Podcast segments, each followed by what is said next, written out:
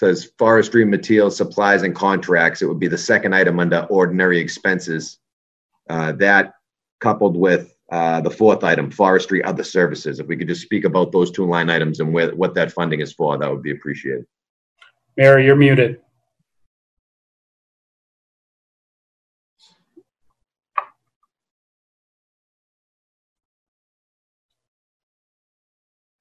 Five two nine two for the eighty thousand dollars. That is the arborist. He works twenty-four hours per week at fifty dollars, um, an hour. Um, it could be more hours per week if we have emergencies, if there's trees down or what, um, emergencies. Um, the five three eight oh, that is tree planting, the sixty-five thousand dollars. And that trees are planted every fall. And then plus like Arbor Day or whatever, um, Aggie has planned. But that is mostly for the tree planting in the fall. Now, um, last year's budget discussions, we had a long and very uh, detailed conversation about um, Yeah. having an arborist on staff, um, not a contracted arborist. I know that we're required by law to have an arborist on staff, if I'm not mistaken. Um, whether or not it's through contracted services or whether or not it's through, um, you know, making that a full-time and permanent employee. Um, that arborists are required. Tree wardens are not, if I'm not mistaken, or an, an arborist can serve as a tree warden, but a tree warden can't serve as an arborist. Um, Well, we really what, yeah, what it boils down to, Counselor, is under the Mass General laws, the shade tree law. Uh, just say that you, as a homeowner, wish to have the tree in your front taken down. And it's a public tree, uh, on a public uh, sidewalk. Uh, If it's examined and it's like, no, the tree is healthy, it's a good shade tree, we're not taking it down. Uh, you, as the homeowner, obviously have a right to request a hearing, uh, to, uh, you know, appeal it that you, you want it down. Now, under the Mass General laws, it is the arborist who has the final say whether the tree remains, uh, or it is, it is taken down. So that's why you really need an arborist. Beyond that, a tree warden and an arborist, as far as the overall condition of a tree, um, or potentially the type of tree that would be most suitable to be planted. Uh, they both have that, um, flexibility and authority, you might say, as far as what would be best suited, uh, you know, for it. And as far as the pruning of a tree, uh, uh, cleaning a tree up, as we call it, um, again, are the same thing. But the important part here is, is a lot of, you might say, administrative work that is also required by the forestry as far as obtaining grant money, um, or, uh, you know, trying to, uh, you know, get donation money. Um, it takes, quite honestly, sometimes a lot of paperwork is required, uh, you know, to get, uh, something for nothing, you might say. And Aggie does that very, very well. Okay, uh, with some, of some of the paperwork I've seen, uh, uh, that's generated here between Mary and Aggie, I mean, it's just, it, it's mind boggling, uh, what they're, what they're, they're requesting as far as, uh, monies, you know, justification for the, uh, monies are concerned. Yes, it's money that we're getting into the city at no cost for the taxpayers, or a benefit for the taxpayers, but, uh, a lot of time and effort goes into it. Right, so we have uh, a permanently budgeted position that's a tree warden that makes X amount of dollars, and then we're also contracting services for a arborist at twenty hours a week, or twenty, uh, twenty hours a week for eighty thousand bucks. Don't you think if we consolidated the two positions and raised the salary, that we could have a arborist that worked in-house that also performed the functions of the tree wood for less money than we're appropriating now? Okay, you, you, you, you, need, you need somebody out there daily, uh, you know, as far as making these determinations, meeting with the public. Uh, you know, you have to always meet with constituents and everything else. If I had another person, all right, they'll end up actually trying, you know, end up doing what, what they're doing now because I think you lot of- misunderstand. I'm not saying add another person. What I'm saying is consolidate the two line items and you might be able to save forty grand. Um, Okay. because you could bring somebody in that performs the function of both arborist and tree warden. And you're Well- paying them a salary above what the tree warden's being paid. I mean, ultimately, we have a contracted employee that's working half-time, making eighty grand. That's a lot of dough. I wish I got paid eighty grand to work twenty hours a week. I don't. But, uh, Well, and the thing is, all right, that's, dis- that's discretionary, uh, Counselor Knight, okay, it's budgeted for three days a week. All right, there, okay, we're set, you know, I'll just say several weeks, you know, particularly when this, uh, epidemic, uh, first hit, all right, that I did not have him in at all. All right, yeah, I mean, that's, that's a decision thing, uh, you know, uh, you know, that's Right. made by this office here. So it isn't like a lead pipe guarantee, he's gonna get three days pay every week. It does not happen that way. Right, but I think that if you look at the historic end of the year transfers, you'd see that that line item has been expended without um, an end of the year transfer to another department to cover another cost, right? In, in recent years, I think he's Right, right. he's, he's exhausting the expense of his contract. You know what I mean? We're paying the contract. Um, Sure, sure. The amount that's appropriated. We're not we're not running short in previous years. All right. Well, those, those address my questions, Mr. Kerins. I, I appreciate it. It's an administrative government que- administration. Oh, oh, no, I understand, Council. One of the other things that I wanted to, to add to it, in that particular account, we also use that as a mech- mechanism when we've had some of these violent storms and we had numerous trees down, you know, within the city. Some of these trees were so large that we brought in an actual tree company, you know, big trucks and a crane. Uh, and, you know, that would come, the, the funding would come out of that same account. Barrett, Heimlich, and whoever else we have coming in. Okay, and uh, Mr. Kerins, I do have to say this. Um, you know, having been the you know union rep for the Medford DPW back some 15 years ago, and having had the opportunity to you know live in the city my whole life and work with the gentlemen and, and women that you have over there as part of your team, um, they, they do more with less than any other department here in, in the city. Um, you know, quite frankly, I feel as though you know for a number of years now you've been operating with one hand tied behind your back. Staffing levels are low. Um, and you know, I hope you take it with a grain of salt as to what I'm saying. I think that we can invest some of this money from outside contractors internally, so that we can start to develop again some more institutional knowledge and get more bang for our buck. Um, so these are administration and government uh, conversations that need to be had. Um, this budget here is a budget that your department put together that you know um, each individual um, sub department feels as though will work for them and meet the objectives and goals that have been established based upon the criteria and circumstances that we face. And I certainly appreciate that. Um, this is a conversation that's going to continue. Um, you know, I'm not a big fan of the race to the bottom and the privatization of government services. Um, I think if we invest in personnel and we invest in, you know, ourselves, we'll be able to better control our own destiny and also, you know, get more bang for our buck. Um, you know, similar to the sidewalk crew that we talked about earlier and uh, last year's discussions about creating an apprentice program for DPW workers with the vocational school. Um, ways that we can, you know, create and establish um, a, pipeline to, to begin to get employees that are actually city employees and not contracted employees that have a vested interest in the success of our community, that take pride in their workmanship, and um, that are going to move our city forward like we're all trying to do together. Um, so, with that being said, I'm going to get off my soapbox and thank you very much for your time. It's been a very long day, and I appreciate your patience in the work that you and your team have done. Mary, you know, I, I, your work speaks volumes. Um, every line item in the DPW budget you know about, and it's it's a lot. Um, so I can't thank you enough for your preparation. And um, you know, with that being said, uh, I rest my case. But uh, thank you very much for your time and answering my question. Thank you, Councilor Knight. Councilor Marks. Uh, Thank you, Mr. President. I want to thank uh, Commissioner Kerins and uh, Mary as well uh, for their work on this budget. Um, I have more of uh, statements than uh, actual line item uh, questions. Um, Brian, within the budget, uh, it mentions highlights for FY20 and it calls for the repair or rebuilding of 90 catch basins and manholes. What do we anticipate this year, FY21 budget, uh, to be in regards to repair and replacement of manhole and catch basins? I I would, I would like to guarantee the same, right, if not more. Uh, obviously, of course, it's the unforeseen uh, that could happen between violent storms that may take up some of our time. Uh, you know, weather uh, could be a factor, um, or uh, you know, a repeat of this cove.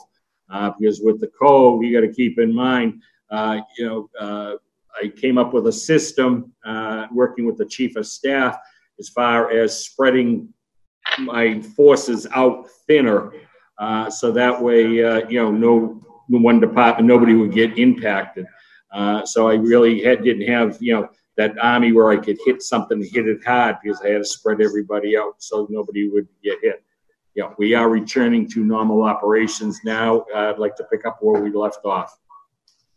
Uh, Brian, when it comes to uh, the catch basins uh, and manholes, any indication of how many we have out there in the community currently? How, how many, what was that, Council? How many that are in need of repair? Correct. Correct. A, a- a safe bet right now is probably uh, in various stages of disrepair that would re- Right, really would need repair, would be like pro- about 120. 120.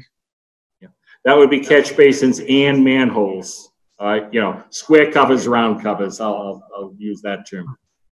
Okay, my, my next uh, question, and I'm not sure if, uh, from a DPW standpoint, if we've made any headway on this, but it's something that I've spoken about for many years now, is the fact that uh, one of the major complaints I get each year is the fact that our crosswalks don't get painted uh, in a timely fashion, and many of which uh, remain unpainted uh, and pose safety concerns for uh, residents. Um, I, I uh, have offered on many occasions that the city use, rather than uh, regular paint, thermoplastic. I think we all realize the benefit of thermoplastic.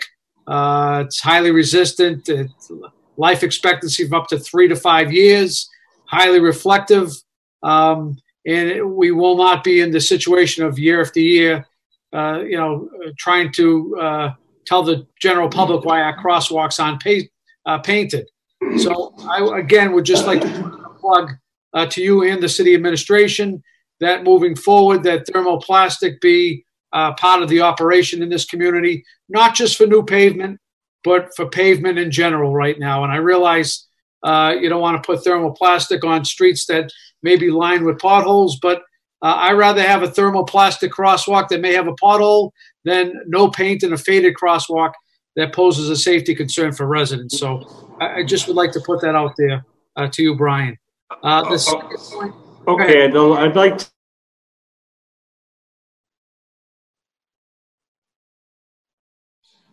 Brian?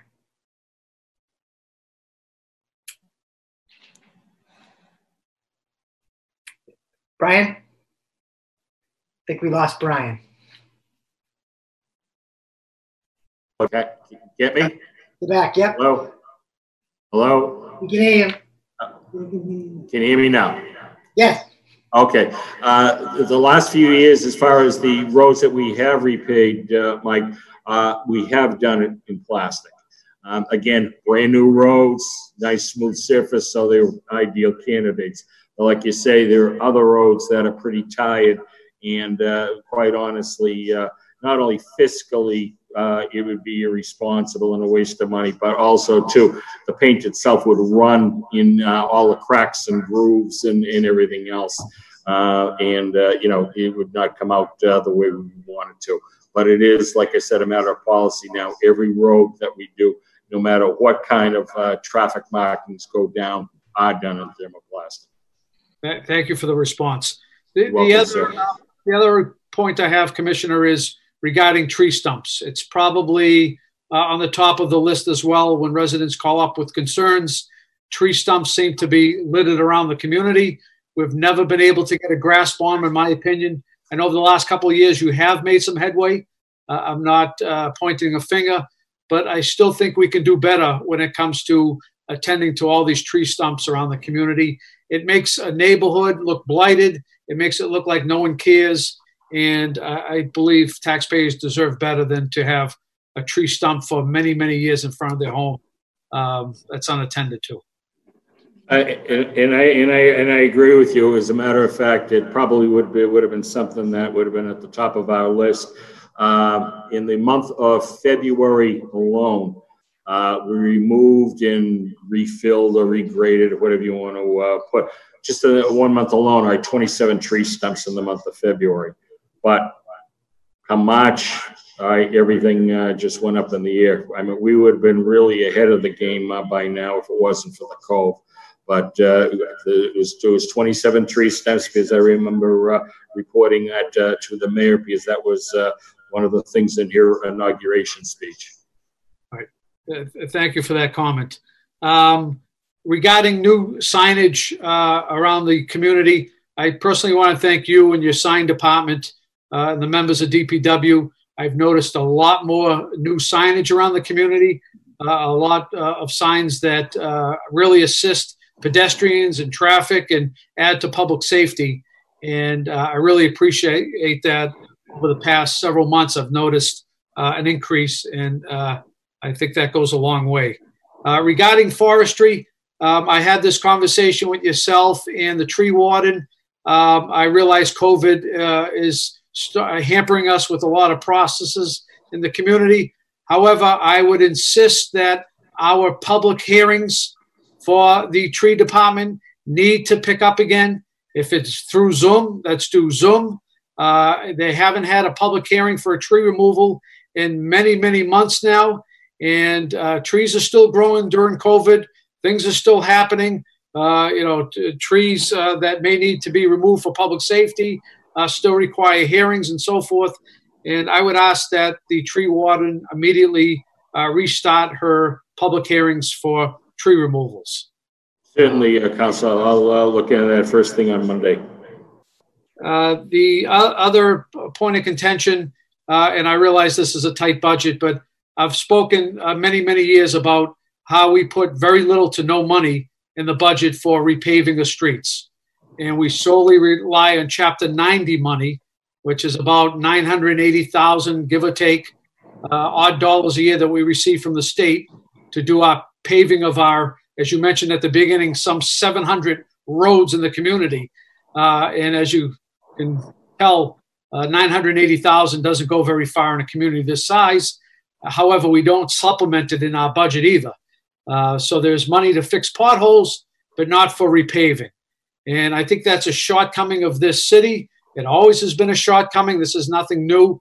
Uh, I would ask that when we do look at capital improvement, and I think the chief of staff uh, has given a commitment, if I'm not mistaken, that uh, when they do uh, look at capital improvement, that uh, roads be a top priority for our community. So I just want to put that out there.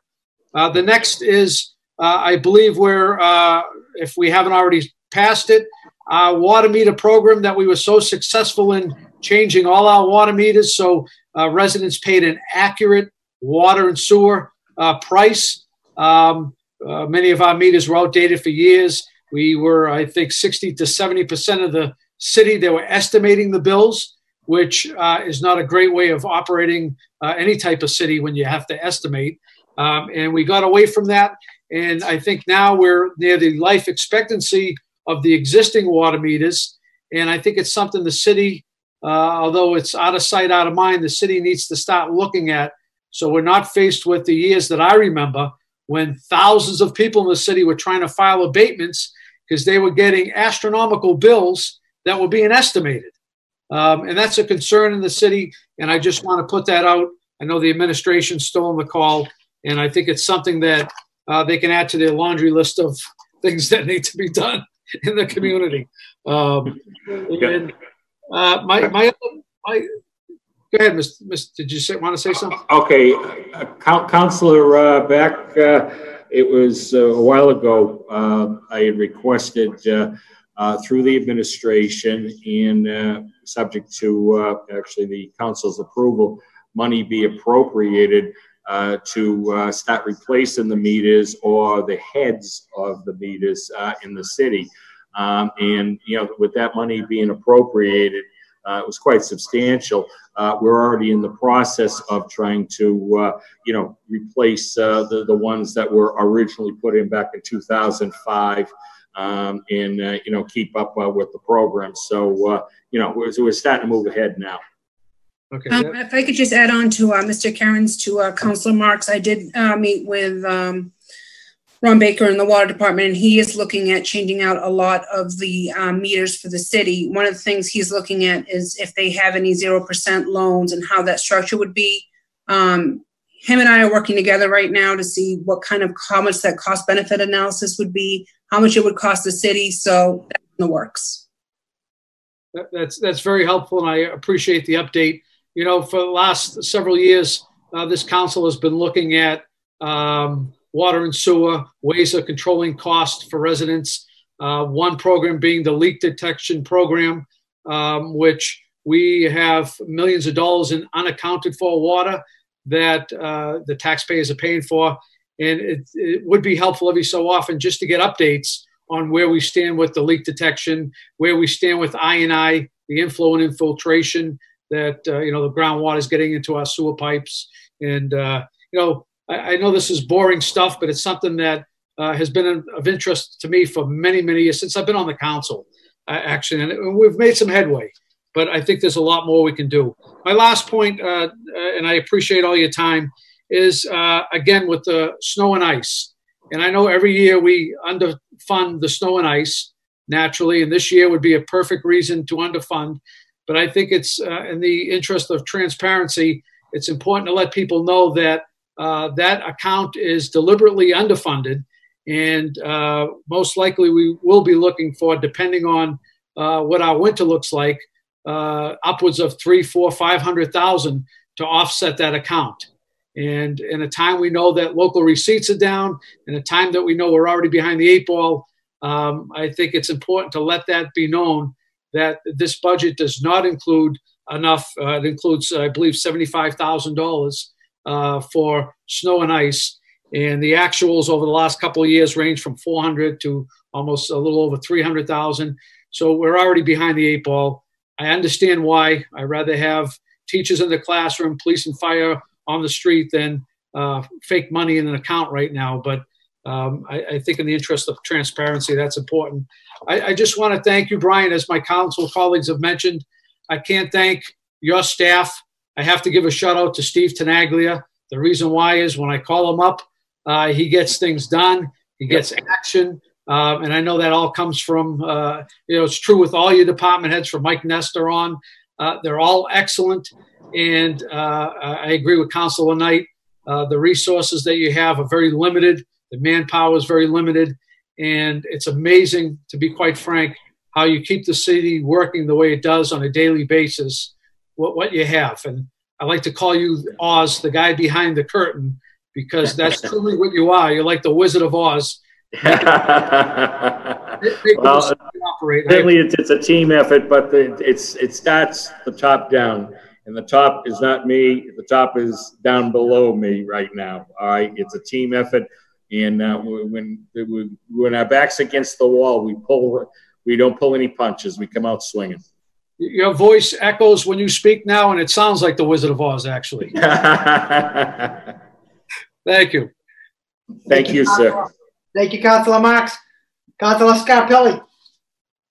Uh, thank you, Councilor Marks. Use my Oz um, segue. So I, I, here we go again. But um, again, I, I firstly want to thank uh, Brian for all your hard work and uh, your staff. Again, um, again, this is uh, tough times, but it seems like uh, DPW is always, like you said, you haven't recovered. And I know that uh, I was wondering. One of my first questions. I don't have a lot. I think everybody's asked a lot, but uh, how far along were we in, in discussions of the maintenance and support unit? Was it something that they were talking about, or you know, actively or?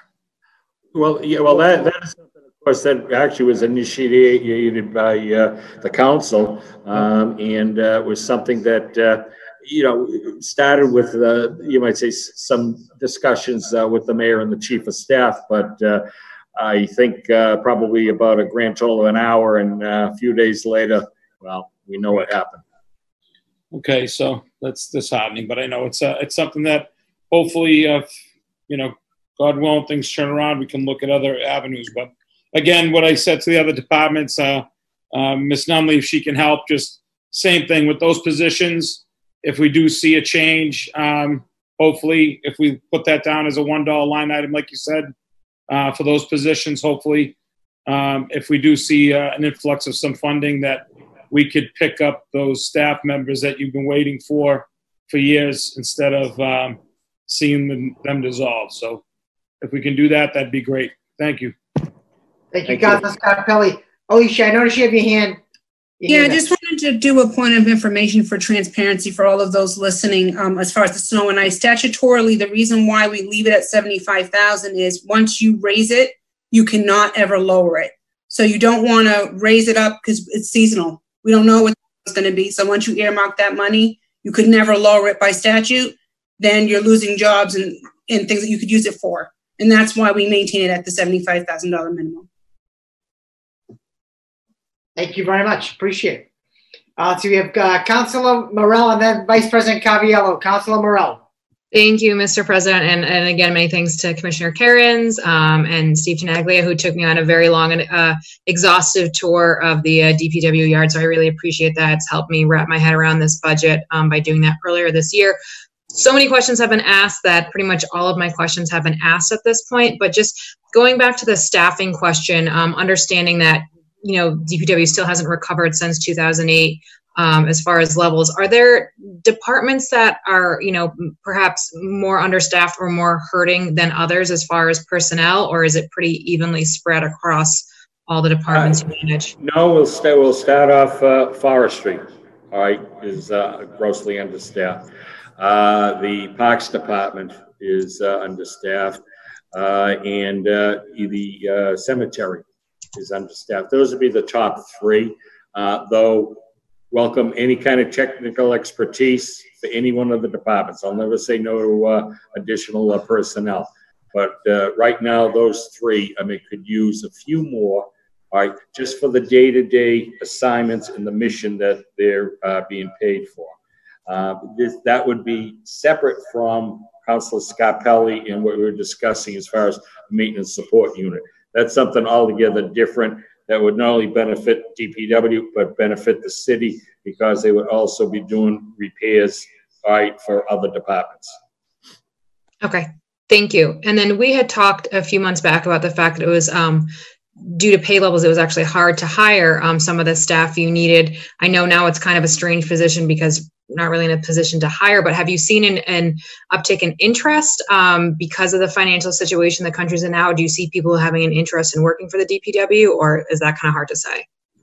Uh, I really haven't actively pursued a counselor, uh, but what I'm hearing out there now, uh, some people would rather stay on unemployment. Okay. Uh, and, uh, you know, particularly with uh, the trades unions, uh, the, some of the different uh, companies that I know, uh, it's hard for them to even get uh, talented people back in. Their help that they would count on, they'd rather stay on unemployment.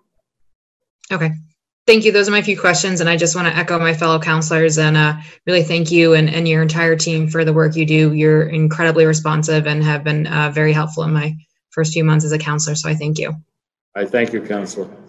Thank you, Councilor Morell. Vice President Caraviello. Uh, uh, thank you, Mr. President. I guess, um, like Councilor Scarpelli said, when you last, all the uh, all the good questions are gone. Uh, so I, I the the few that I that haven't been answered already, I, will uh, I'll proceed with. Um, Brian, first of all, um, I need to thank you uh, and your staff. I mean, you're you're, you're really doing your work with smoke and mirrors. The word, you know, the Oz term isn't even is doesn't even portray for the work you do, and you're very responsive. Anytime I've ever called you, you're there for me. Um, same thing goes with Steve Tenaglia, Mike Nestor. Uh, again, this is another department.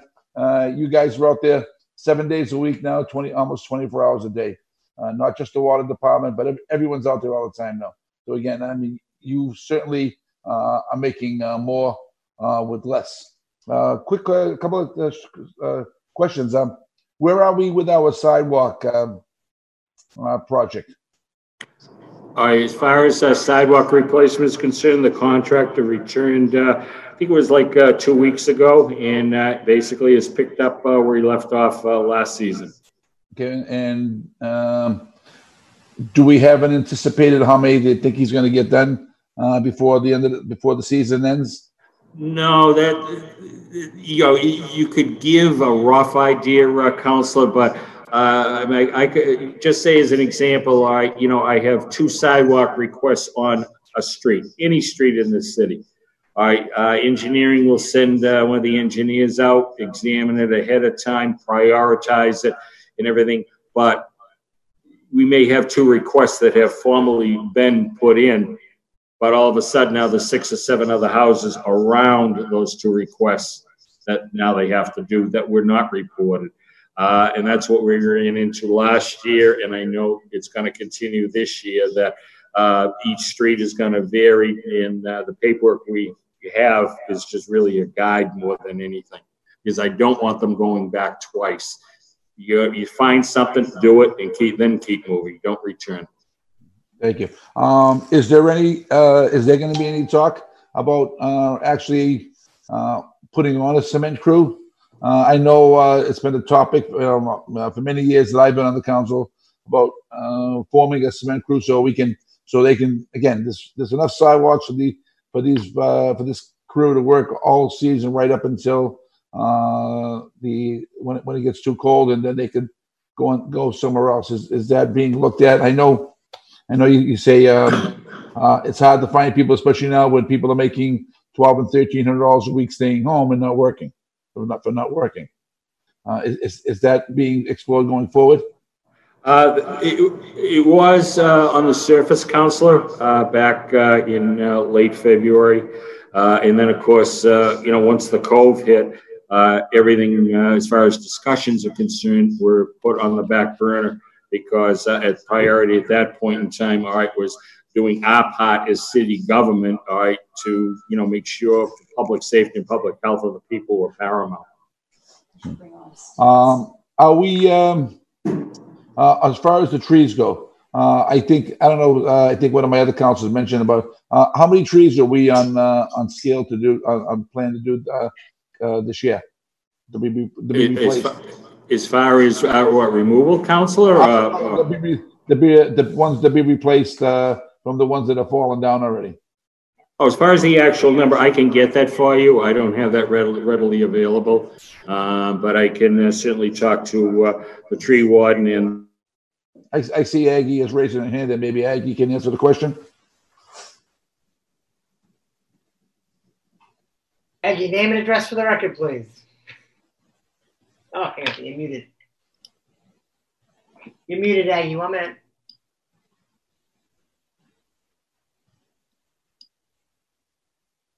Can you hear me, Counselor? I can, I'm here. Oh, okay, I, uh, it's, uh, very unstable up here in this office.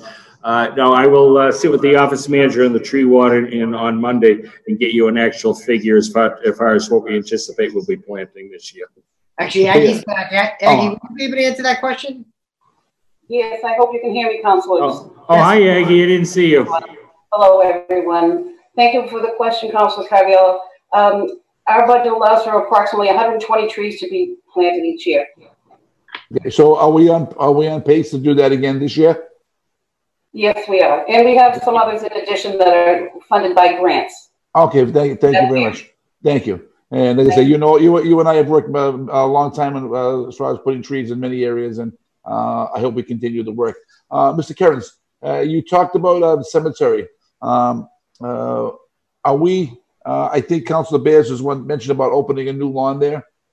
Um, where are we as far as um, uh, our uh, capacity there?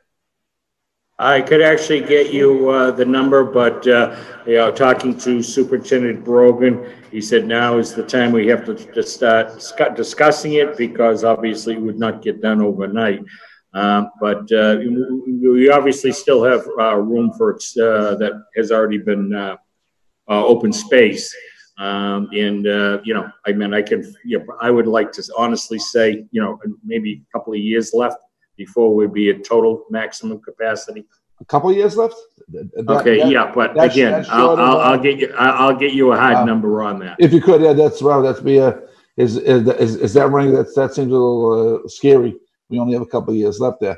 Um, oh, again, I thank you. Well, they say all, all my other questions were answered by my other counselors. Again, I thank you, your staff for, uh, for doing, doing the most with less, uh, uh, again, you, you- you've turned into a seven day, 24 hour, uh, department for, for, for all, all the, all your, uh, DPW areas, not just certain departments, but all of them.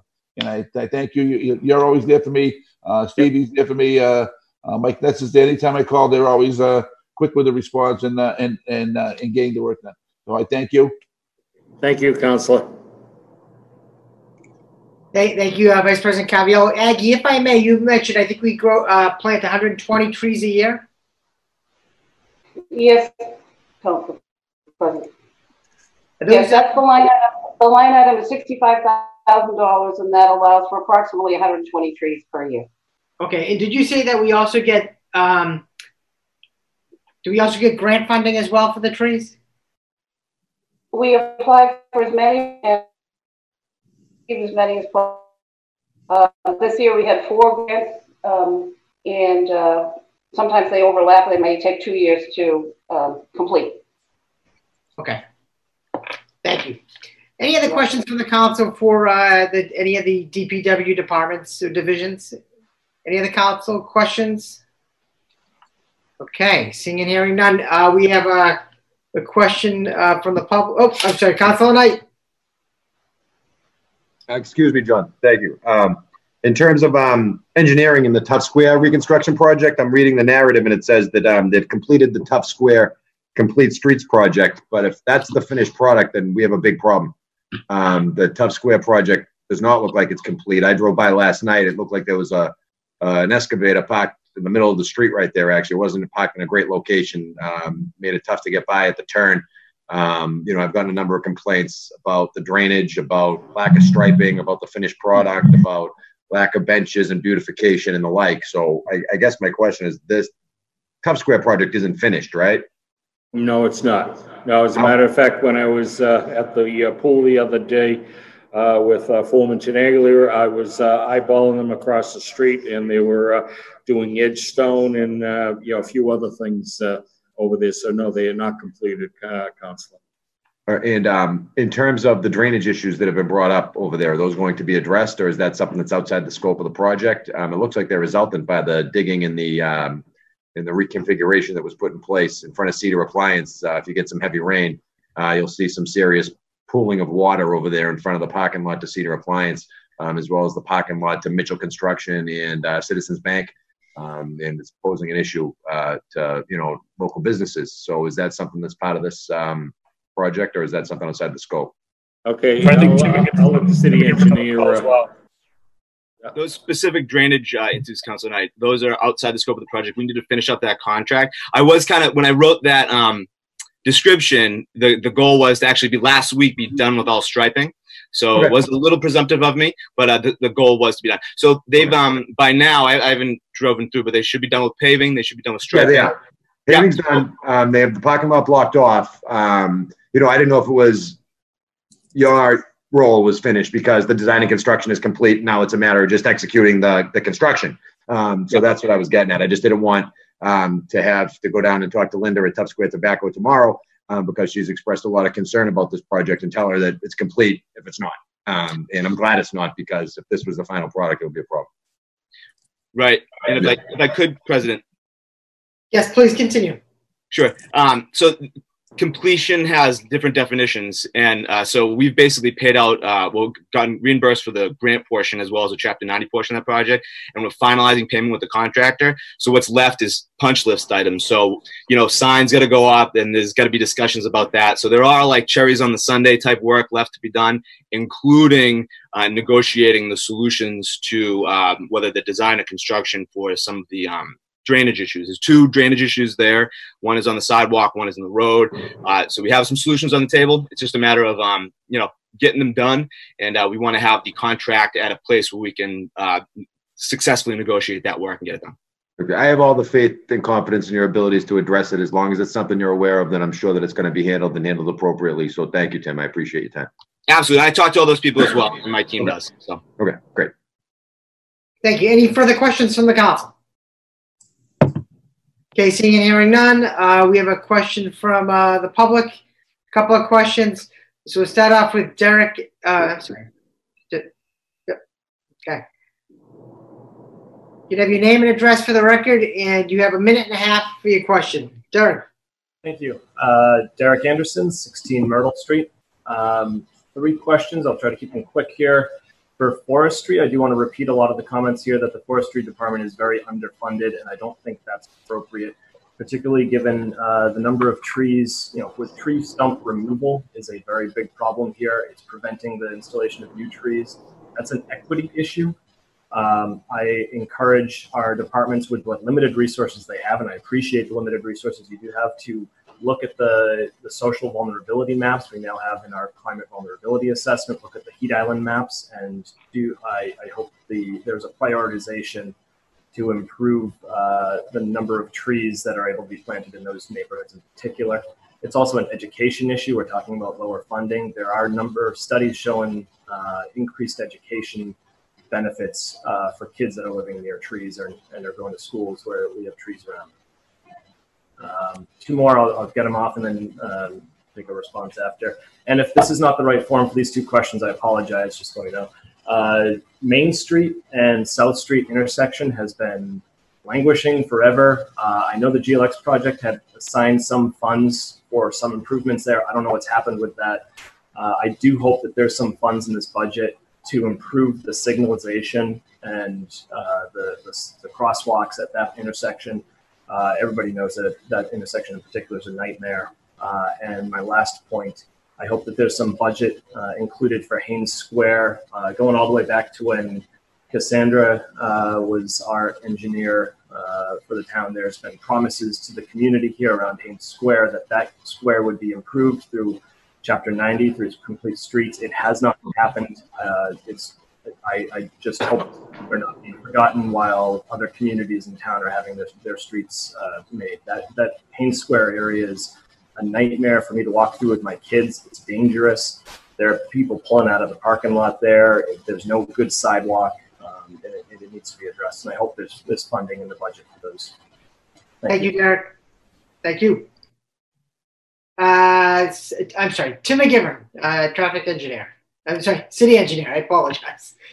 Yeah, no problem. So um, two things, Main and South and Haines Square. Start with Main and South. So uh, Eversource is about to go through there, and um, engineering has uh, presented a lot of options. Um, so right now, our understanding is that, um, and we, we believe this is the case, once Ever, Eversource's traffic management setup is out of that area, then there will be some short-term improvements uh, put into place. So that's short-term. Um, and we understand that the state is going to be taking care of some of that, and I think in concert with DPW as well. Um, this sort of a that conversation is happening. So um, then, as far as um, and I think that the, the, temporary solutions have been discussed at length uh, through a lot of meetings. Um, all kinds of options have been discussed. Um, so you know, engineering has chimed in quite actively on the whole the whole situation. Um, uh, oh, sorry, uh, and um, then so that's that. And also we're um we're the project is listed on the TIP. We're trying to right now figure out how to fund 25% design, uh, so we can get a functional design report completed, 25% design completed, so we can continue to pursue TIP funding for the overall solution, long-term solution, which has to do with multiple lights, multiple um, uh, traffic management setups and uh, improvements uh, that that you know we're thinking fall in the line of five to six million dollars. Uh, so that's being worked on too. There's separate avenues too. It's not just engineering working on that that piece. Um, so there's that. So um, Haines Square. So we just recently applied again for complete streets funding for that. Um, there was some delays that they worked into the schedule due to COVID. Uh, and that included one of the delays with getting Tufts Square done because one of the uh, deadlines for Tufts Square is um, to get to get it finished in time for the Haines Square funding. So, um, engineering department is uh, actively pursuing Haines Square. I know the mayor's office as well. There's, I think, a, some beautification work that's happening as well. Um, and uh, as far as using Chapter 90 to supplement that too, that's always a conversation. For Tufts Square, we only received 142,000 for a half a million dollar project. So Chapter 90 funded the rest. Of course, that takes out from um, using it for other things. Uh, and just in general, when you talk about pavement, I just want to say this last thing.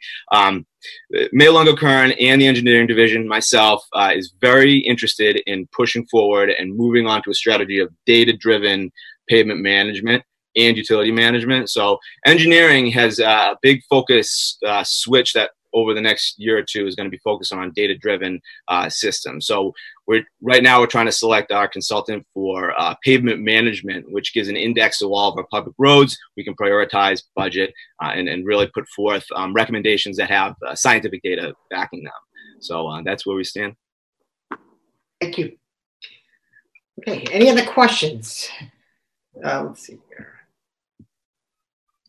If we could please have your name and address for the record, and you have a minute and a half to ask uh, your question. Thank you. Thank you, to the counselors and uh, commissioner and all the city staff. Uh, my name is Kevin Wolfson. I live at 159 Central Ave. Um, this is related to the Haines Square and Tufts Square question, um, but complete streets are mentioned on the 2020 highlights and not mentioned on the 2021 highlights. So I was just wondering um, what the long-term plan is for complete streets um, projects and for seeking complete streets funding. Thank you. Yeah, I'll, I'll have, uh, I'll have the city engineer, uh, explain a little more in detail, uh, Kevin, about, uh, what's, uh, what we hope the future is for us. Sure. Yeah, that was probably an oversight. Uh, we do have an active Complete Streets Committee. So with the transfer of uh, the city engineer leadership, um, I chaired, started chairing the, new, the, the committee. So reinvigorated that effort. There's a priority list that we are obligated to work off of. We've checked a lot of the boxes off that list, and uh, we're continuing to pursue one of the biggest ones, which is Haines Square. So we've submitted for Haines Square, I think, four or five times now, and um, just has not made it through the system. We continue to push it for the Complete Streets funding piece.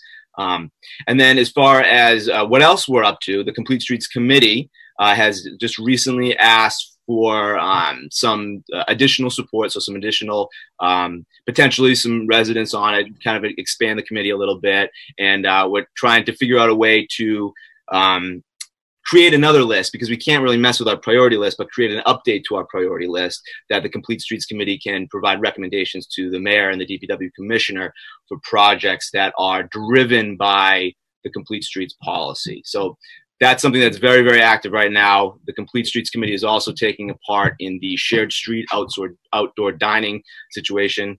Um, and uh, I'll be done in a few minutes. I'll be done in a few minutes. Sorry. Uh, so, um, so that's what complete street stand and, and you know so it's still it's very active uh, and that was just an oversight that it wasn't listed as a highlight um, so thank you tim yeah uh, any other questions okay seeing and hearing none i'd like to thank uh go on i think rita canelio had a question at one oh, point sorry. rita not she's um under ipad she's all blurry she looks like she has the uh yeah, I try, I try to unmute her now, so let's see. Rita.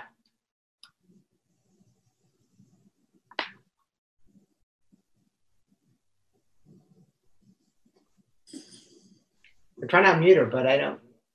Rita Cornelio, do you have a question?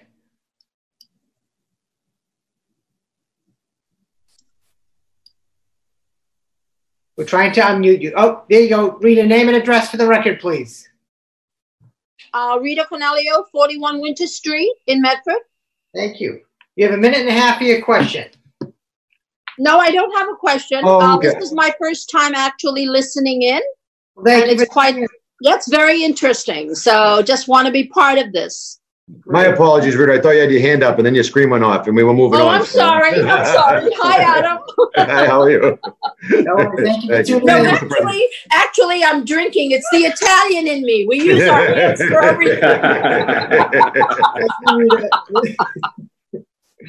Okay, uh, so seeing that and hearing that we have no more questions, I'd like to conclude by thanking Commissioner Kerins, uh, thank Mary for uh, all your hard work, Aggie, Tim, uh, Steve Tenaglia as well. Um, Steve, I feel like I'm on the phone with him all the time. So uh, thank you to everyone in DPW for all your hard work, Commissioner Kenneth for your leadership, and for trying to do everything you can with limited funds. So we we really appreciate all your hard work and effort. So thank you so much. Okay, thank, thank you, Counselor, and uh, the co- councils in general, and I'll pass the compliment on to uh, the guys uh, Monday at roll call. Thank you. Uh, next item is the library with Barbara Kerr. Hi, Barbara. Hi. Does anybody need a break? Uh, does anybody need a break? Are we good? Okay, we're gonna keep going. All right. cool. Um, so Barbara, if you could please just tell us um, about the library budget. Uh, you can give us an overview of the, of the department. Um, if you could tell us about uh, staffing, any changes from 2020 to 2021, any short, long-term goals, and we can go over the line items uh, as we progress in the presentation. If I could please ask Dave Rodriguez to um, share the screen with the library budget, I greatly appreciate it. Library budget, is, sorry. Not sure what page we are. Um, so this has been a, I don't want to say a weird year for us, but this has been a very different year for us. As you know, last summer we moved out of the old building and into a, a temporary space in the basement, in three spaces in the basement at 200 Boston Ave. It's about a third of the size of where we were before. We have about a third of our collections and we don't really have a program room. So it's been a year of adaptation, I think. and our programming, the uh, youth services team took the programs out to the schools and after school programs and to the family network. And when the lockdown happened, they went virtual. I think, uh, if not the first week, the second week. And right now, all of their programming is being done virtually. And Sam, who is the uh, head of youth services, told me a few hours ago that their attendance on the virtual programming is equal to the physical attendance they had before that. So our service levels have maintained, we've maintained them very well. Our, right now, we are not open to the public, but we are providing materials on a no contact basis, and we're putting out about a thousand books a week. So we're doing as well as we can under the circumstances. Um, the construction project was paused for 39 days. They've started up again about a month ago now. That is going to push the completion date out to August of 2021. Initially, they were looking at June. I'm not sure if August is when we'll be opening, when we'll be moving, when we'll be um, they'll be finished, and then we'll be moving. But they will keep us posted on that as they go along we did ask them if they thought they could make up any of the time that they lost, and they said possibly a couple of weeks, but probably not because everything they're doing now is has to be done in sequence and it's not something you want to rush. So they were actually a little bit ahead of themselves because it was a mild winter. So the project is going pretty well.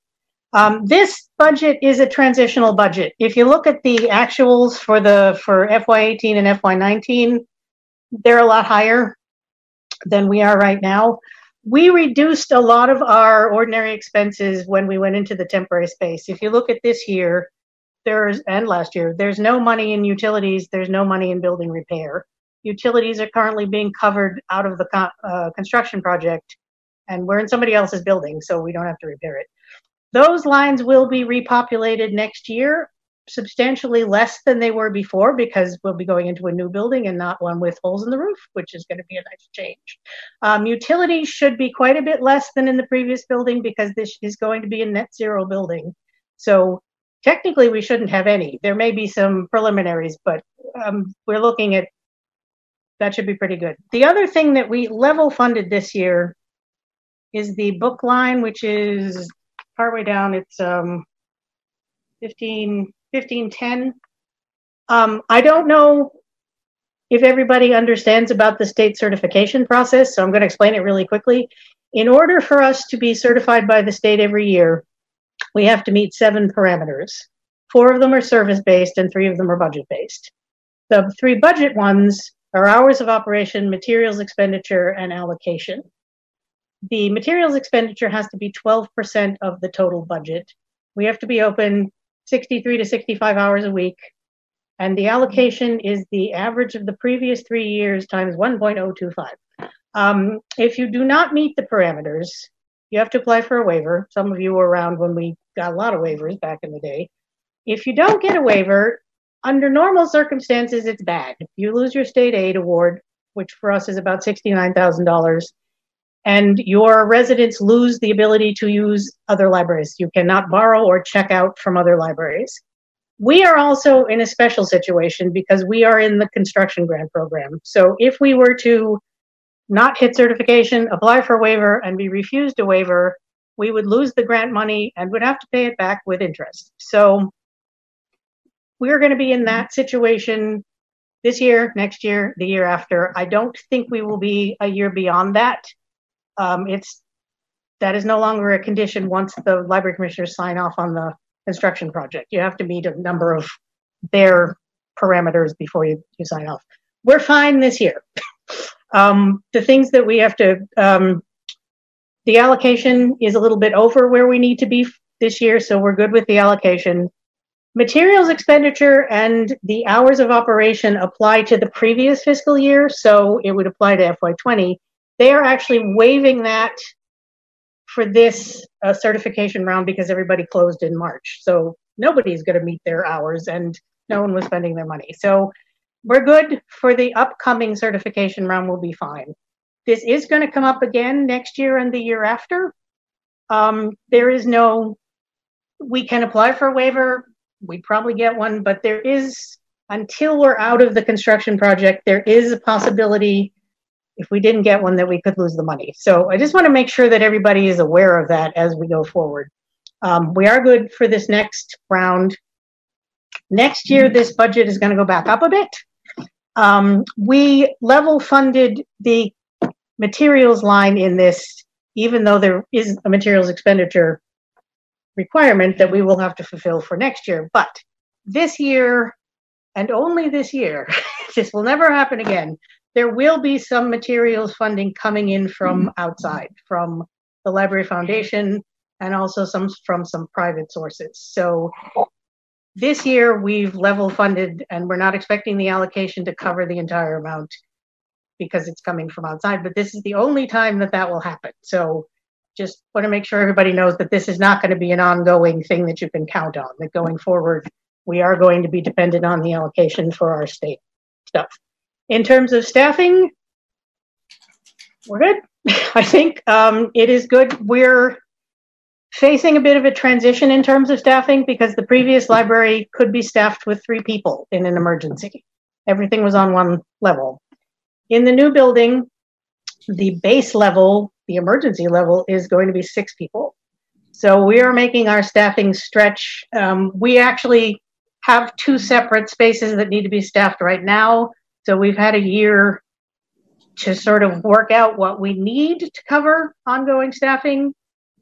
And in this upcoming year, we are going to perfect it so that when we do move into the new building, everything will be covered. Um, a situation that has come up with numerous new buildings is when you go in expecting the staffing parameters to be the same as your old building and you don't have enough people and you have to reduce your hours and you lose your state aid and it's the whole cycle of chaos. So um, we will have our staffing ready to go when we go in next year.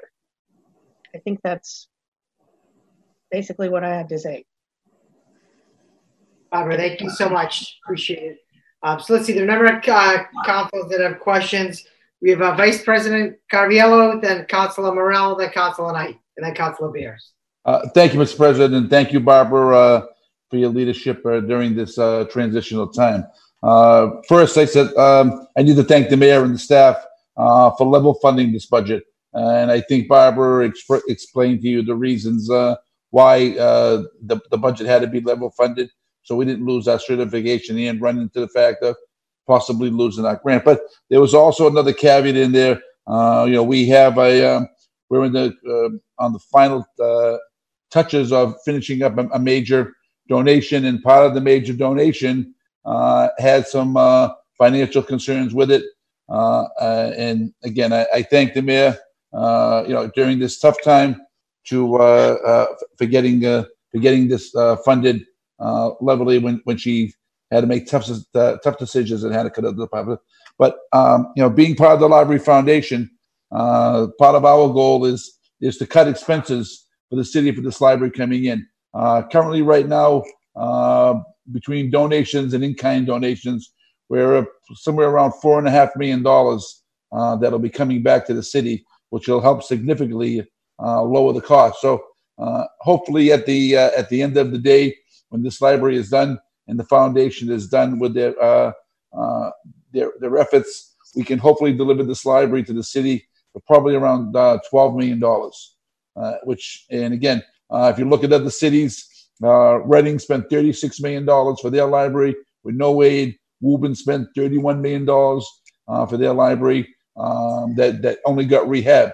So, again, um, to get a full state of the art library uh, for the money that we're getting it for is literally, we're, we're, almost, I hate to say that we're almost stealing it. So, again, I want to thank Barbara. And again, uh, I personally want to thank the mayor uh, for, for, you know, finding the funding to keep this level funded so we, we didn't lose our certification, and we weren't in jeopardy of losing uh, a major donation that will be coming our way. Thank you, Vice President Caraviello. Councilor Morell. Thank you, Mr. President, and uh, thank you for being here, Barbara. This may be a big question, so if you could just provide highlights. Um, if you just talk about some of the grant funding you receive and what that's applied to, um, for for not for the building itself, but just for like ongoing programs and things like that. Um, the majority of funding for our programs comes from the Friends of the Library. I think, uh, and I do say majority, we have a very substantial budget from them. I'd, none of our programming actually comes from our allocation except for the staff time involved. Other than that, we do get uh, some Arts Council grant funds in the course of the year, but we have been very fortunate to have a, a well, a well endowed and generous friends group because that is where most of our program is coming from. In the new building, with all of our new spaces, we are anticipating we're going to have to apply for more grant funds. The friends aren't going to be able to cover everything. So Sam Sednek, who is the head of youth services, and I are going to sit down this year and target grants to apply for so that hopefully when we open up, we'll have at least a year's worth of grants of programming scheduled when we get in there. Okay, great. Thank you. Yep, yeah, and I want to thank you um, and your whole team for pivoting with the temporary building and then pivoting once again with COVID. Um, you know, it's much appreciated. So thank you. Thank you, Councilor Morell. Councilor Knight. Um, Mr. President, thank you very much. And I think it's very important uh, that we extend a big thank you to Barbara and her team. Um, you know, this is something that's been years in the making. Um, my first term on the council, um, we started the conversation about appropriately funding a library so that we wouldn't require waivers from the Mass Board of Library Commissioners. Uh, because we appropriately funded the library, we were then eligible to receive a grant. We then moved forward and pushed hard to apply for the grant, and you know, we were awarded the grant. I mean, this is this this government couldn't work better. It was like everything fell into place the way that it was supposed to happen, and um, it's just amazing uh, to see all the progress we've made over these past you know several years to get us to where we are today. Um, and you know, we're we're right there at the you know 25 yard line. We're about to stuff it in the end zone. It's almost done. The construction's going to be over, and we're going to be opening the library. And um, you know, you have to give credit where credit is due. And I think it's very important, as Councilor Caraviello said, that um, you know we have to commend the administration for making the investment in the library that was necessary and required so that we could continue our certification so that we could continue to be eligible for these um, these funds. I mean, ultimately, we have um, a $12 million uh, tab to build this library, plus a $12 million grant, give or take a couple million bucks. If we were going to knock the library down and build a new one absent the grant, we were going to spend far more than $12 million. Um, so I think we're in a great position right now um, to, to, to, move forward, but it couldn't have been done without all the hard work that Barbara's been putting into this, all the hard work that your team's been putting into this. And uh, quite frankly, we couldn't continue to be successful if the administration didn't recognize the investment um, and, you know, move forward and recommend that we, that we fully fund uh, the, the, library. So with that being said, Barbara, thank you for all that you've done. Um, this is, this is awesome. You know what I mean? This is one of the more exciting moments in government. You know, there's a, a, a lot of things that, you know, you can be grateful for and you can be happy for, but, um, you know, when you work in politics and to see something go from, um, you know, being knocked down to being built back up, it's rewarding. And, um, you know, I hope that you um, are as happy with this final product that the rest of us are because, you know, I'm very ecstatic about it. And, um, you know, in terms of your budget, I think everything looks great. You know what I mean? You guys have been doing more with less for a number of years. And um, you know, moving forward, um, I'll be here to support you, uh, God willing. Um, as long as I have the ability to serve, I'll have the ability to support you, and I'll be happy to do so because I believe in what you're doing. I think you're doing a great job. Thank you very much. Thank you, Councilor Knight. Councilor Bears. No question? Oh, sorry. Can you hear me, Mr. President? Yeah. I was just going to say, Councilor Knight took everything I wanted to say because um, he said it so well. But um, I do have one question for you, absent the compliments, because I also agree. I think you're doing great work and it's really exciting. Um, my one question is just, uh, the, what's the process going to be for the new strategic plan that's mentioned in the FY21 goals? Like, how, how is that going to go? Um, what's the process? Um, I don't know. I need to have more staff come in the building so I can get off the desk and do it. That's the first thing. Uh, what we've what we've done in the past is put together a strategic planning group within the staff, and uh, we have identified basically divided up by department. So there'll be um, local history, teen, children's, building stuff. And then we sit down and we brainstorm what needs to happen. We talk about the process for that. And then we're going to send out some, um, what do you call the things you send out? Surveys to people and ask them what their expectations are for the new building. The timing is very good, actually, because we are going in to a space that is going to allow us to do so much more than we could have in the previous space. So we want to we want to identify the priorities for the community. We did do surveys with the previous strategic plan and before we did the um, grant for the new library. So we do have some idea, but that's going to be a big part of it. The um, deadline for this has actually been extended. Library commissioners pushed it ahead a year, so we're behind. We should be surveying right now and we're not. But it's mostly going to be, we'll start off with a discussion between the staff and then we'll start asking the community what they think because we got a lot of good information out of the previous one. And to all the people who hated the chairs, we're getting all new chairs. So progress. they really hated Thank the chairs. That was a big thing that was in that last survey. Great, yeah, and, and I think that gets to the heart of it, you know, the community involvement and engagement with the process. So it's great to hear that that's going to be a, a key element. So thank you again. Thanks for everything that all of you have been doing uh, through this crisis. Thank you. Thank you, Councilor Bears. Councilor Marks. Uh, Thank you, Mr. President. I too want to thank uh, Barbara and uh, her staff. They've done yeoman's work over the past year, year and a half, uh, putting this all together. This hasn't been an easy process. It's been an ever-changing process. And you know what, Mr. President? I think we also have someone that uh, to thank is our own colleague, Councilor Caraviello, who uh, you know really uh, ignited this and initiated this whole process back some years ago when he said there may be some state funding out there, and that led to this whole process. So I personally would like to thank uh, our own colleague, uh, Councilor Caraviello, for uh, pushing this forward. Uh, Mr. President, when I take a look at the library budget and I look at the line item and I look under building repairs and materials, you know, then I look at zero and I say to myself, how are we going to fix the leaking roof?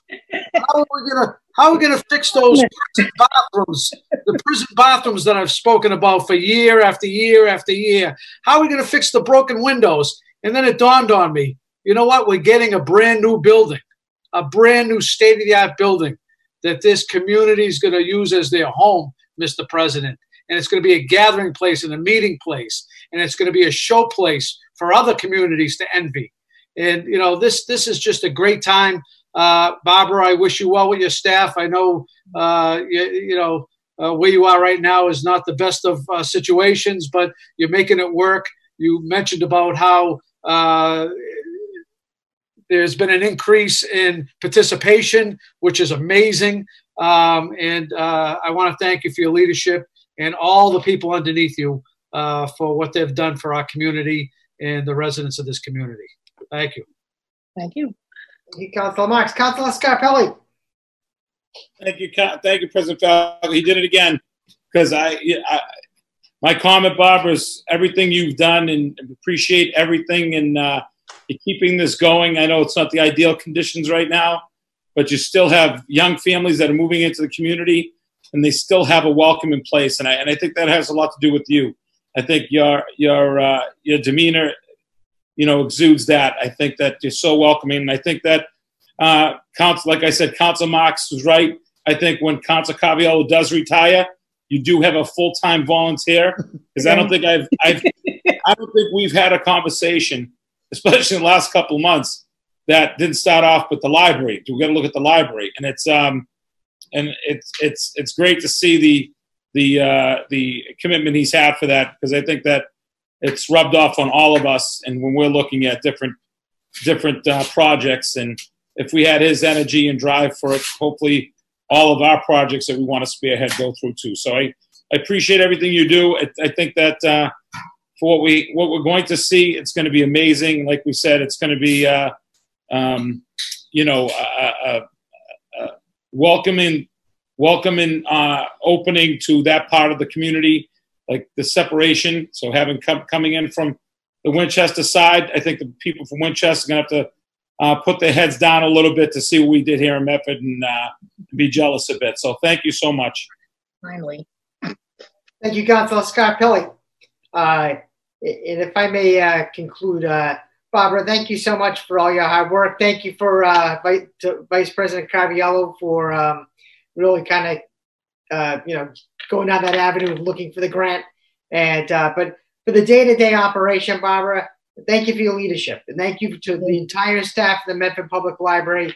If you think about everything that you've had to do in the past year with regard to just cleaning out the old library, moving into temporary space, which that alone is an amazing feat uh, with all with everything you had to move, and then you know trying to plan the new space and run day to day operations, um, and then COVID comes as well. It's a lot of work, a lot of hard work, and a lot of you know a lot of things that you don't expect to happen happen. And it's so you know just want to say thank you for everything you do.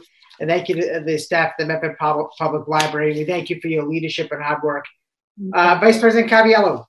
Thank you, Mr. Mr. President. I, I, I would be remiss if I didn't thank former Mayor Burke uh, for, for, for, for her getting us to this point. You know, uh, some years ago, uh, when I brought this to her, she could have said, "Hey, Rick, you know, it's too much money. We can't do it. Uh, you know, let's you know, look at it down the line." She had the, the vision uh, to put to put together a team. Uh, even when they told us that it didn't look like we can get it done in that amount of time, we got it done. And and again, um, I, I have to thank her for uh, for her vision that, that, that has gotten us to this point here. Because like I say, otherwise, you know, uh, she didn't have to take on that project uh, at, at, at that time either. So again, uh, let's say uh, our community owes, also owes her a debt too. That's a very good point, uh, Vice President Caraviello. Uh, let's see. So, are there any other final questions from the council? Okay, seeing and hearing none.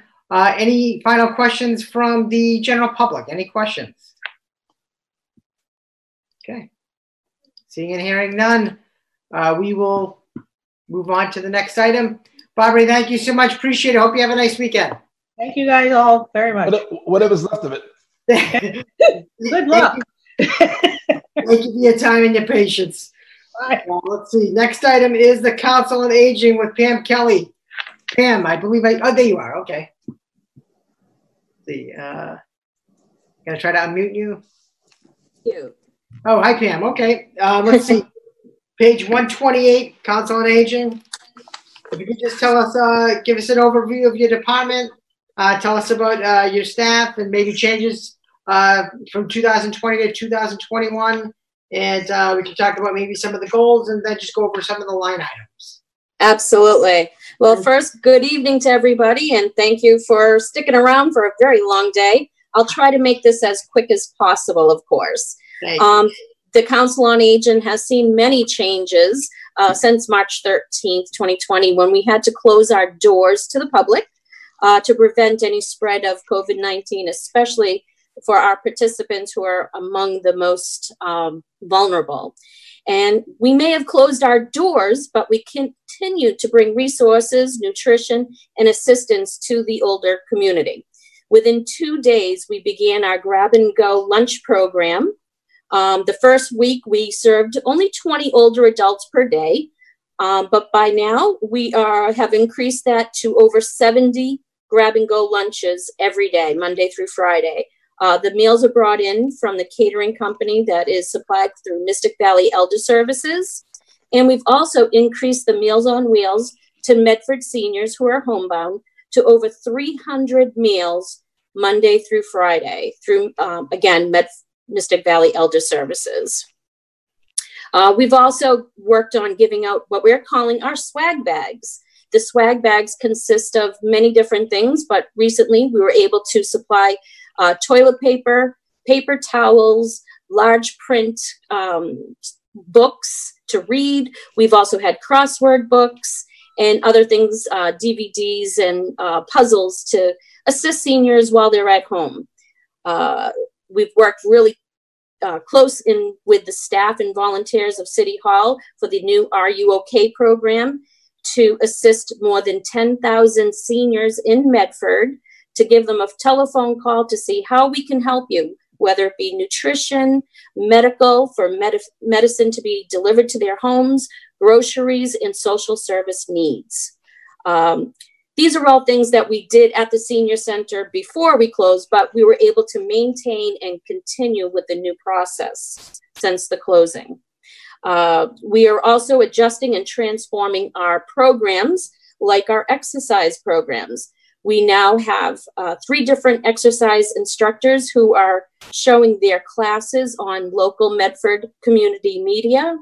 We also have some Zoom classes.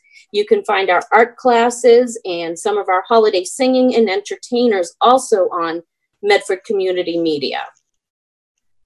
Um, and we're trying to expand that as we continue. We're also speaking with many of the other council on agings in the area to see what's working for them and what are, you know, we work in conjunction to see how we can get the word out to our seniors. We do still issue our 12 page newsletter every month. Although it's different, we don't have our big parties, our movies, our trips, but we are getting the resource information how to make your own mask, how to uh, get information and resource about the COVID, what to do at home, who to call. We also have been working with Melrose Wakefield Healthcare. Uh, they have a dial up um, resource if somebody wanted to just talk talk to somebody if they don't have the ability to go online there are ways to also communicate and get the information uh, right now uh, we have and still have five paid staff members at the Council on Aging, three full time and two part time.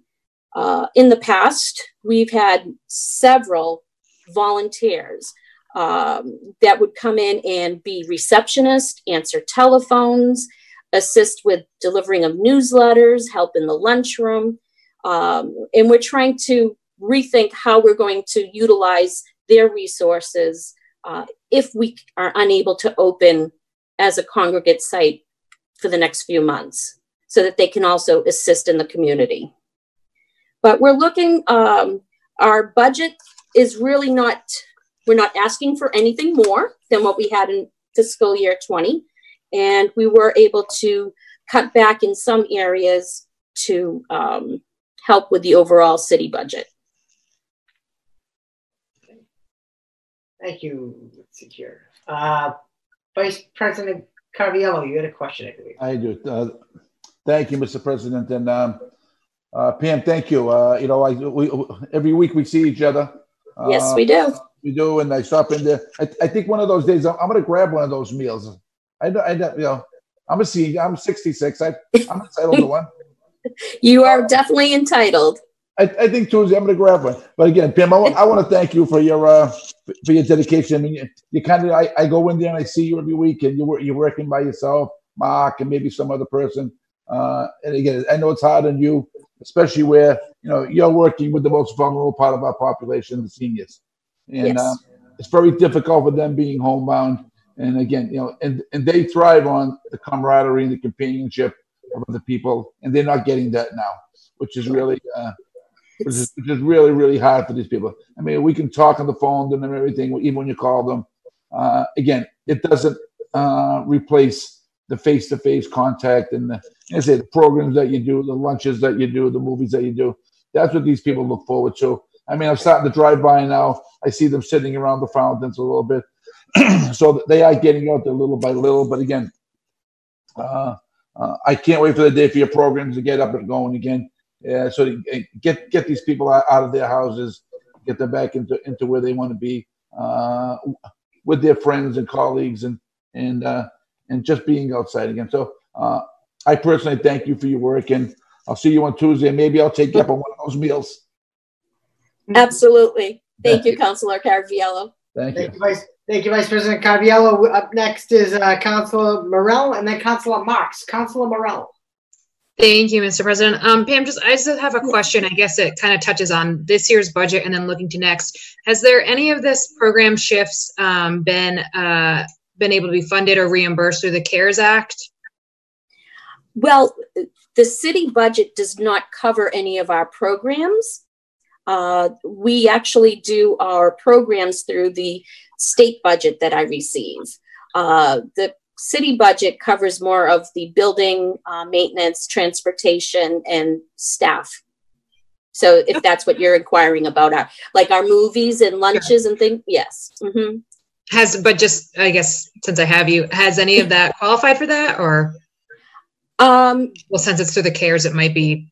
Right. I, I, I have, right. We've submitted some, um, information for, hopefully to get, uh, maybe some reimbursement with all the paper towels, toilet paper, and other supplies that we did receive. And, you know, if we do get, uh, reimbursed for that, that would be wonderful. But if not, our, uh, fundraising group will pick up the difference. Okay, great. Thank you. Thank, you. Thanks, Councilor Morell. Councilor Marks. Then Councilor Pierce. Councilor Marks. Thank you, Mr. President. I want to thank Pam for all her efforts on behalf of our many seniors in the community. Uh, Pam and her staff run great programming down there. Uh, all the feedback I get from our seniors is they're very pleased with the services they receive at the senior center. My question, Pam, is uh, regarding the transportation line item. Can you just speak to the reduction in that line item? Uh, yes. The Mystic Valley Elder Services and Transportation, the actual transportation portion, which is SCM door to door, would cover the transportation to go from the seniors' homes to the senior center. And because we don't see that going to start again uh, for at least three to four months, um, I reduced that portion from that transportation. That only covered the transportation through SCM. Okay, but but no, knowing that, you, so you're saying for the next three or four months. So you're saying that into three or four months into this fiscal year, which is a third of the fiscal year, that uh, you're going to be able to make suffice what transportation you currently have. Yes, because I do get it also covered through another grant, another budget that covers that portion of the transportation. I always had the city pick up a little extra because my federal funding did not cover 100% of the transportation from the seniors' homes to the senior center. So I know that it will be covered through a federal grant. And regarding building needs, uh, I know there's been a, a lot of work done to the actual facade of the building. Um, are, are there any particular needs that you'd like to address with the council? Um, at this time, uh, the building is running wonderful.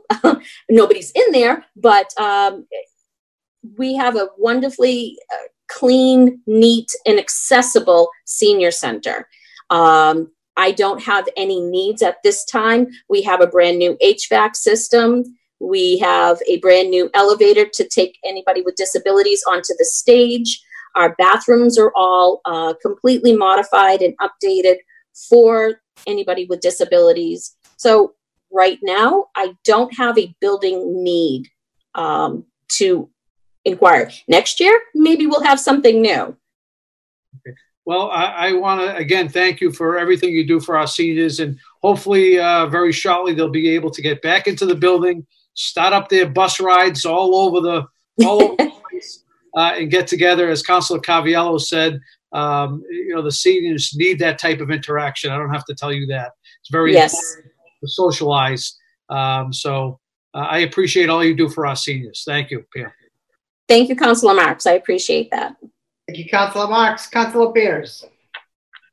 Thank you, Mr. President, and hi, Pam. Um, thank you Hi, for Councilor everything Bears. you've been doing. thank you for everything you've been doing. Um, this is so difficult, and I think you've really done an amazing job um, with the support of so many volunteers and as, as well as your staff. So um, I just want to thank you for that. I'll keep it short and not give you more praise. Everyone's been saying it, but I echo it. Um, two questions. Um, one, I know in here you said there's a projected reduction in funding from the State Executive Office of Elder Affairs, and I'm just wondering, you know, what the impact of that might be for the for for the Council on Aging. Well, if there is an impact from the state budget, um, because that would cover all of the exercise programs, some of the trips that we do, the additional parties that we have, that's where it may be affected. Um, however, I have a great team of exercise instructors who understand, and because they've been working on a state grant all these years, they know that sometimes there's a little cutback. And they enjoy working for the Medford Council on Aging. So I've never lost anybody due to cuts. We may have had to shorten their, um, maybe take additional summertime off or reduce the number of days that they are actually teaching, but we've never really had to cut anybody completely. So we hope that Okay. Well, that's- continues. Yeah, I was about to say that's good, and I hope it stays that way. Um, right. Second question is just uh, looking at the line items, and it sounds like you know you're thinking at least three, maybe four months before the the doors are back open fully, which is disappointing, obviously for a lot of folks. But um, I guess my question is, when that happens, you know, we're still going to be probably in some. Basically, how are you going to be paying for PPE and and this these materials? I think you mentioned uh, earlier that you had to do that. So just wondering where that's coming from because I'm not seeing it in the budget on the city side. Right. Can I chime in on the, for the CARES Act, if you don't mind, Pam Kelly? Yes. Um, so I have procurement and finance. We've had all the department heads that have anything related to COVID-19. We're tracking it all in a spreadsheet. Um, anything that can be reimbursed by FEMA is seventy-five percent reimbursed by FEMA. The other twenty-five percent is reimbursed by the CARES Act. Um, we've already put our first reimbursement in and got it in from the state. The uh, CARES grant runs through till December. So the department heads are supposed to notify us, let us know, and we will, we code those directly to the grants, not to the budget. Awesome. Thank you, Alicia. Thank and those you. are my questions. I just want to say thank you, thank you again, Pam and and Suzanne and everybody else. Thank you so much for your work. Thank you, Councilor Bears. Thank you, Councilor Bears. Any other questions from the council? Okay, seeing and hearing none. Pam, thank you so much for all your uh, hard work and your leadership. Thank you, Council President Falco. Thank you. Thank, Thank you. you, Pam. Everything you do. We're hoping that uh, you know, we can see seniors in there soon, but of course we know we know we have to make sure it's safe and and uh, Absolutely. But thank you for all your hard work. And there any questions from the general public regarding the Council on Age? Any questions? Okay. Doesn't look like it. Okay. Pam, thank you so much. I hope you have a good weekend. Thank you. You too. Thank you, Pam. Thank you, everybody. Have a great night. Thank you too. Uh, next up, Energy and Environment and Conservation in Office of Community Development, Alicia Hunt. I will unmute you. Alicia, uh, if you could please, uh, well, thank you for joining us. If you could please help us uh, by giving us an overview of the department and talking about um, how the uh, department is made up, any changes from 2020 to 21, and some, and if we could talk about the long-term or short-term goals, and then if we could go over the uh, individual line items if there uh, council councilors have any questions. Great, thank you, and uh, thank you for uh, being here today. This has been a, a very long day. Um, I uh, sympathize, but I cannot sympathize to the extent I at least could walk around while you guys have been listening to all the other departments so far. Um, so there's both huge ch- change and not huge change at the same time. Um, under the new administration, we've chosen to merge the offices of community development and energy and environment. Uh, I see this as an office of planning and sustainability. These the work of the two offices go very closely together. There is a huge amount of overlap in the types of projects that we do, the type of work we do, and to bring the synergy between the two offices is huge. And so we are, in fact, not cutting any of the work done by either of the offices. And I will always add, intentionally cutting. So if somebody becomes aware or wants to bring to my attention something they think that we're not doing after the merger, I would appreciate that because, to the best of my knowledge, we are not dropping anything, but actually we've been expanding uh, what we've been doing through the merger. Um, so I've made a few quick notes. Um, for example, one of the things that we have been able to do is the Office of Community Development had an administrative assistant. And I will say I'm very pleased. She's amazing. She's actually in graduate school for planning right now. um, in addition to being the full-time administrative assistant. So she's very interested in the work of the office, but that's allowed me to move a number of the things, tasks that were just pure paperwork and finance from myself and from Dennis McDougall to uh, the administrative assistant. And that has freed up some time. So Dennis has actually started staffing the Historic Commission.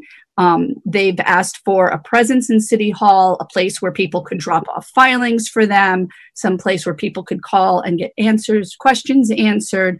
Um, and so we've been sort our intention was to staff just that board as a new thing to see how that goes and how much time that takes. With the COVID, actually, a number of our boards and commissions have needed uh, additional support, particularly running Zoom meetings. So he's also been helping very directly the Historic District Commission. And actually, he staffed a meeting for MBELT recently. Um, but he's had time to do this because we've been able to shift some of our financial paperwork work to Lorena. Um, the intention when we merged was that we would also pretty quickly hire a director of energy, a director of economic development to start doing some economic development work that the city had not been doing um, in recent years. We um, that was actually an existing position as an economic development planner, but we wanted to elevate it a little. It would report to me, but would take on this additional work under COVID, and then I would remain doing a lot of the climate work that I've been doing, merging that with land use. We're working on climate and adaptation plan under COVID, frankly, the economic development became extraordinarily important ext- very quickly with no warning and no time to hire somebody. So I've actually been spending more than 70% of my time working on business programs. We're running a business, a grant program for small businesses right now. We awarded 28 grants last night to small businesses, and we have on the order of 29 more to go that we're still collecting all the information and um, making sure they're all qualified for the grant program because it is funded through federal CDBG Community Development Block Grant coronavirus funding. But somebody has to administer that program and run it. I've been helping to coordinate restaurant reopenings.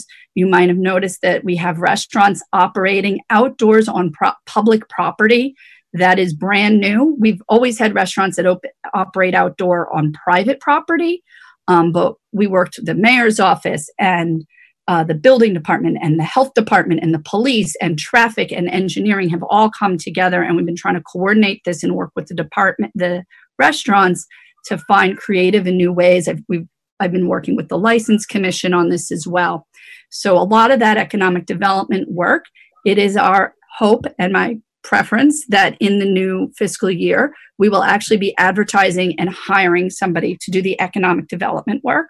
Um, while I've been able to do that under COVID, my, my love is the climate work. And I want to see that brought to all of that. And so the comprehensive planning, the full picture, the big picture work that we need to do for the city of Medford.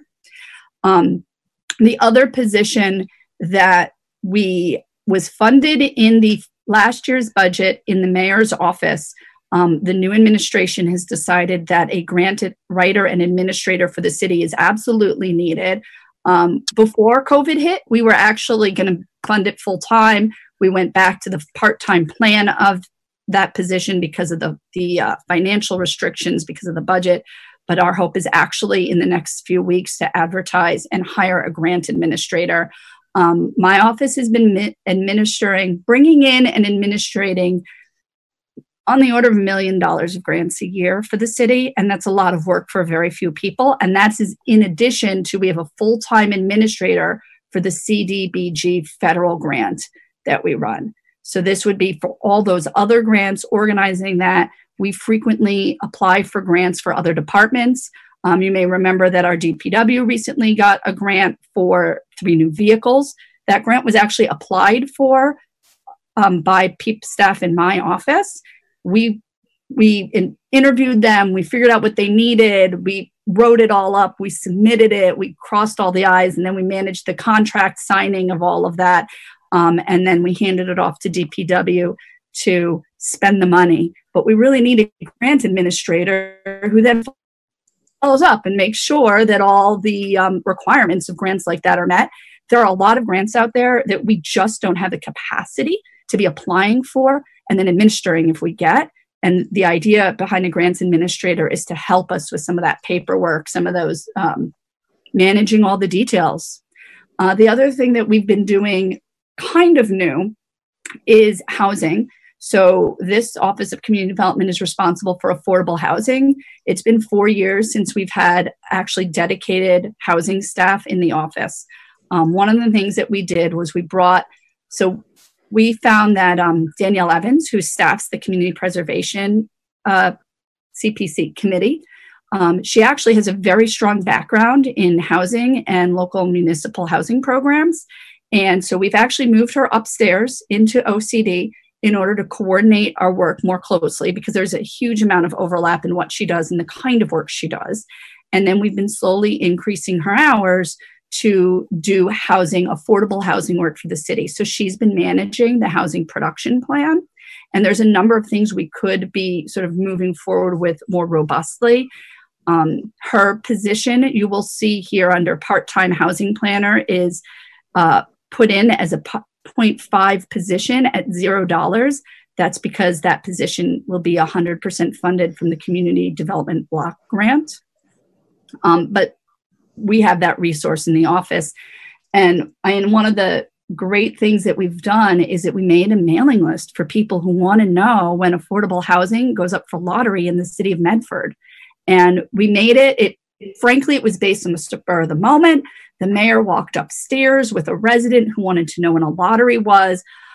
I turned to our administrative assistant. I said, Lorena, take her name and email. Tell uh, we're going to put her on an email list. And when they left, I said to her, "Now you're going to go make an email list." And we started a Mailchimp, and we put it on our website. And um, I think she told me last week that we have like 70 people on that list to be notified when affordable housing comes up. And we didn't do a push to advertise it. We just kind of put it up there, and we've been handling that. Um, so that's a kind of a brief overview of the work